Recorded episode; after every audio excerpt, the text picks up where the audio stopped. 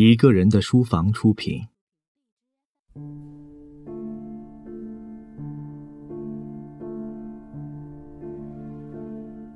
德伯家的苔丝，作者托马斯·哈代，朗读者肖图马。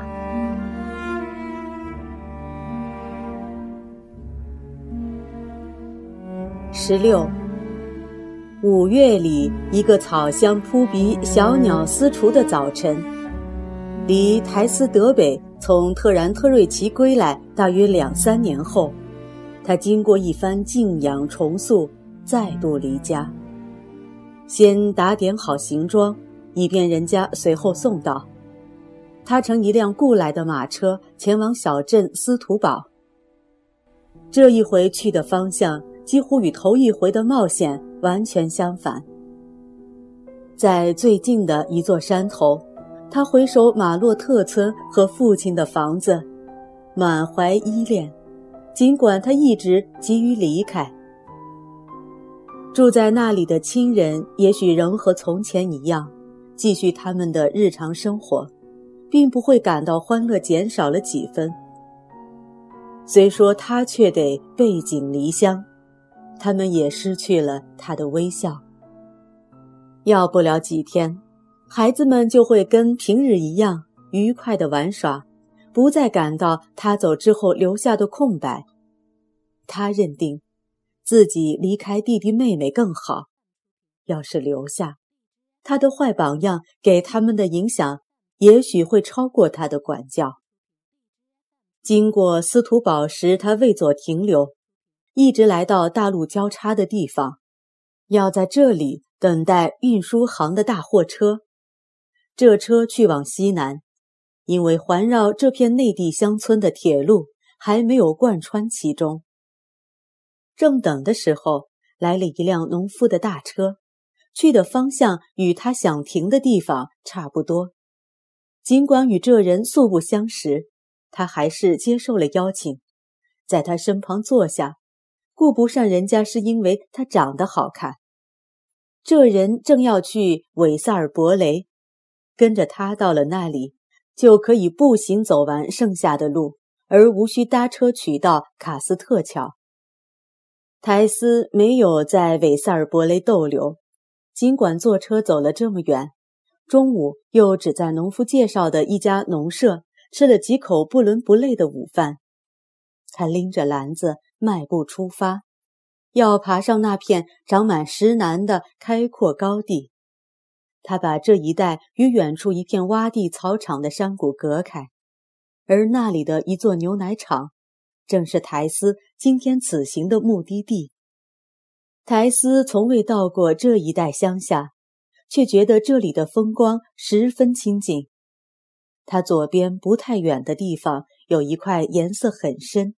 一打听，果然是环绕着王皮的树林。那地方的教堂里就有他的祖先，他毫无用处的祖先们，统统躺在棺材里。如今他对他们不再崇拜，而且简直恨他们害他惹了麻烦。他们拥有过的一切，留给他的却只有那方古印和那把银条羹。呸！我身上母亲的血统和父亲的血脉一样多，他说：“我的美貌全是妈给的，她也不过是个挤奶女工。”越过艾格登的高地与低谷的这段路出人意料的难走，其实距离不过数英里长，因为老是拐错了弯，结果花了两个小时才终于到达找了很久的那座山。山下这片谷地叫大牛奶长谷，这里牛奶和黄油多得发臭，质量虽赶不上家乡的精细，产量却极其丰富。因为富鲁姆河的河水灌溉着谷底这片绿油油的田野，这地方与黑沼谷根本不一样。苔丝除开在特然特瑞奇那段倒霉的日子外，至今就只了解家乡的那片小小天地，可是这个世界却是按一个更为广阔的图样描绘。圈地一块就是五十英亩，而不是十英亩。农庄也要大得多。这里的牛群称得上部落，而那里的只能算是家庭。数也数不清的奶牛，在他眼皮底下，从最远的东边一直铺到最远的西边，远比从前一眼看到过的树木多得多。它们密密麻麻地点缀着青草地。傍晚的阳光吸收了红色牛群与褐色牛群浓重的色彩，而那白色的牛群再把这光芒折射到人眼睛里。简直令人眼花缭乱，就连站在这么远的高处，苔丝感觉也相同。俯瞰面前的景色，他觉得似乎不如往昔的家乡那么葱茏，那么美丽，但却更令人振奋。他缺少家乡山谷下面清新的空气，也没有他所拥有的发出香味的肥沃土壤，但这里。空气透明轻飘，使人兴奋。这里的河流哺育着这片著名的牧场和草地和牛群，与黑沼谷那些小小溪流迥然而异。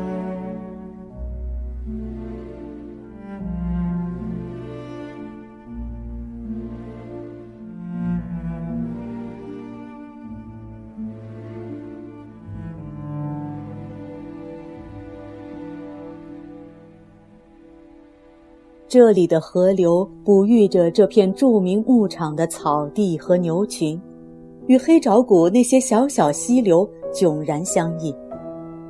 那些溪流缓慢安静，时常浑浊，在稀泥的沙床上流淌，过路人一不小心就可能陷下去，消失不见。而富鲁姆河水却清澈，有如指点给福音使徒看的生命之河。湍急如同飞云掠影，卵石铺就的浅滩，终日朝天空絮絮不休。那里的水中盛开睡莲，而这里却长着小毛茛。要么因为空气已由沉重变为轻松，要么因为再没有令人厌恶的目光盯着自己，而置身于一个全新的环境。苔丝感到心情格外舒畅。希望与阳光混合在一起，组成了一个拥抱他的光明世界。迎着拂面而来的和风，他轻快地朝南走去，听到每一缕清风都充满欢乐，每一只小鸟都活泼地歌唱。近来，他的容貌也随心境变化，时而鲜艳，时而平常，不时交替变更。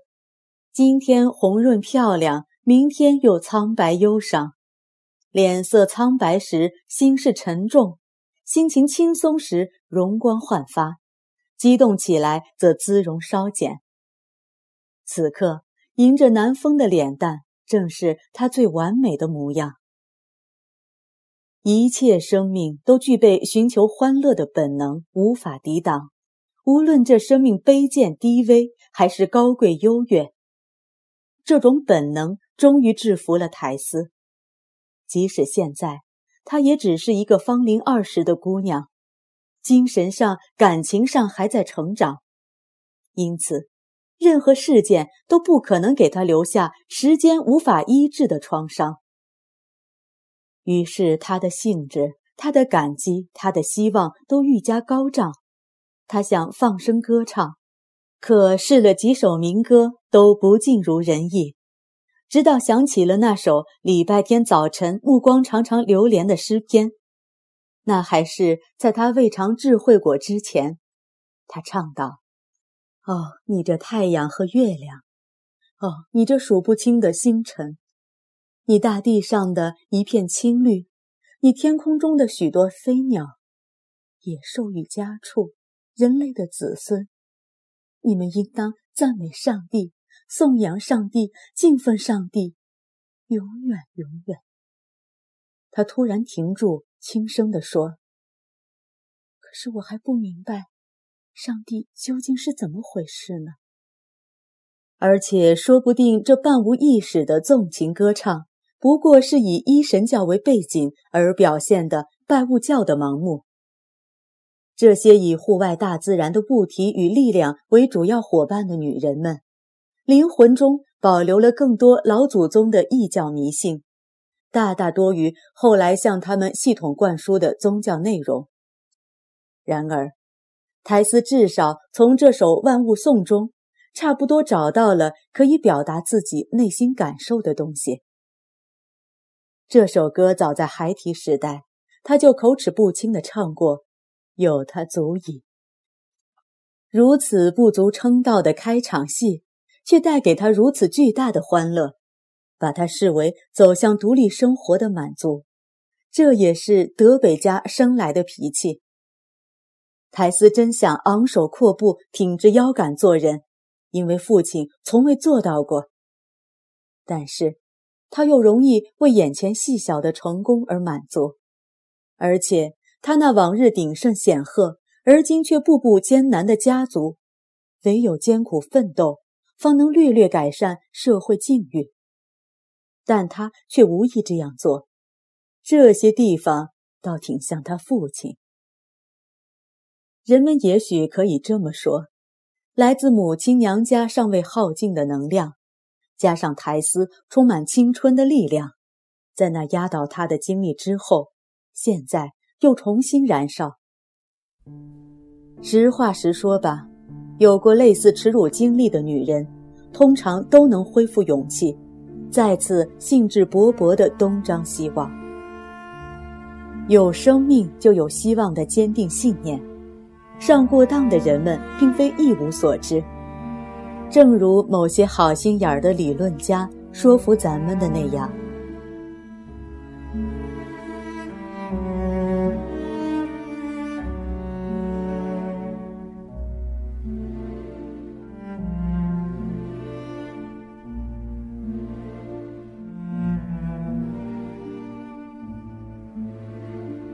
于是乎，苔丝德北又对生活充满热情，欢欢喜喜，一路走下艾格登的山坡，朝圣般往牛奶厂而去。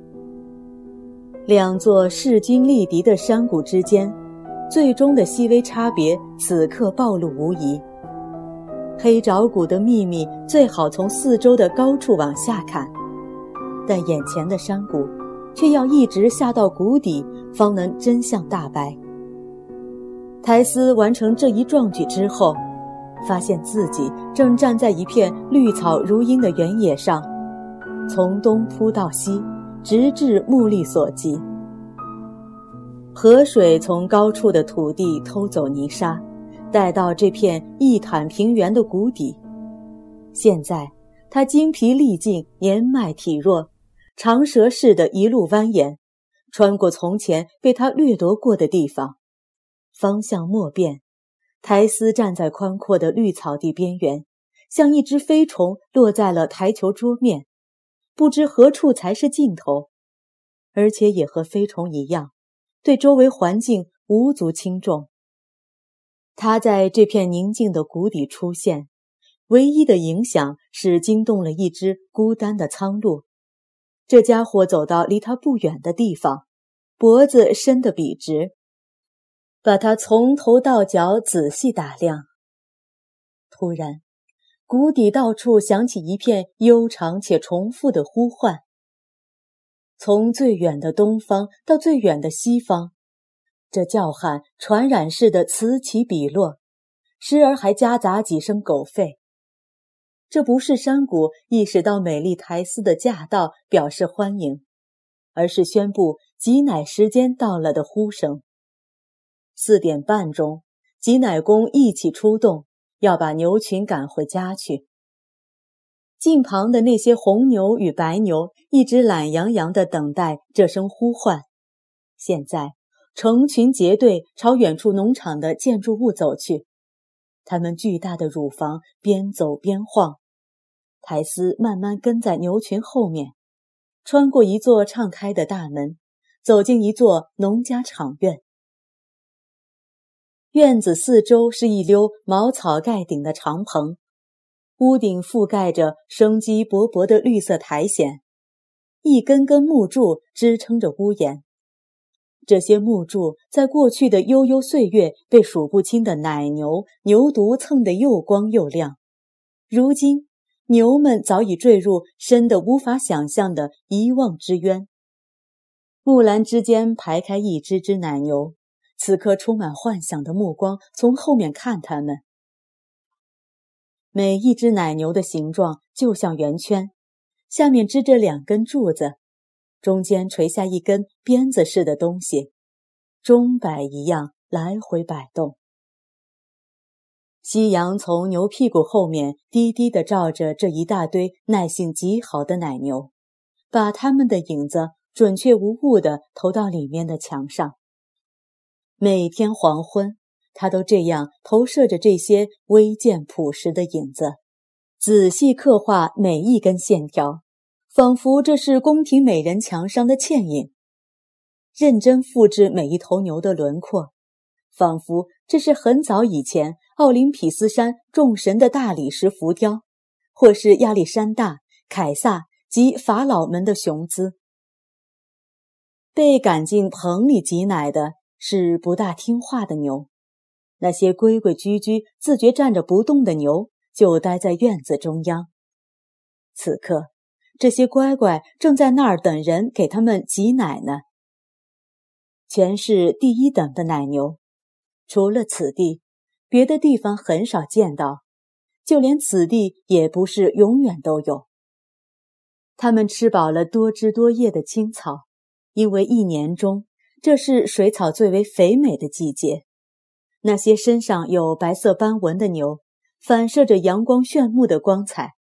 他们脚上那擦得亮亮的铜环，展示军威般闪闪发亮；布满青筋的乳房，沙袋般笨重地垂着；奶头伸出来，就像吉普赛人的三角铁锅的锅腿。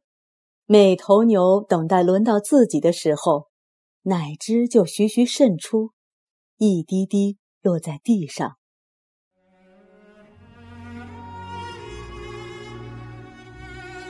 感谢收听《一个人的书房》。微信搜索“一个人的书房”，获取详细收听及下载方式。如果您碰巧喜欢我们的节目，请多多向身边爱读书、想读书的朋友推荐，让更多的人听到我们。下期节目见。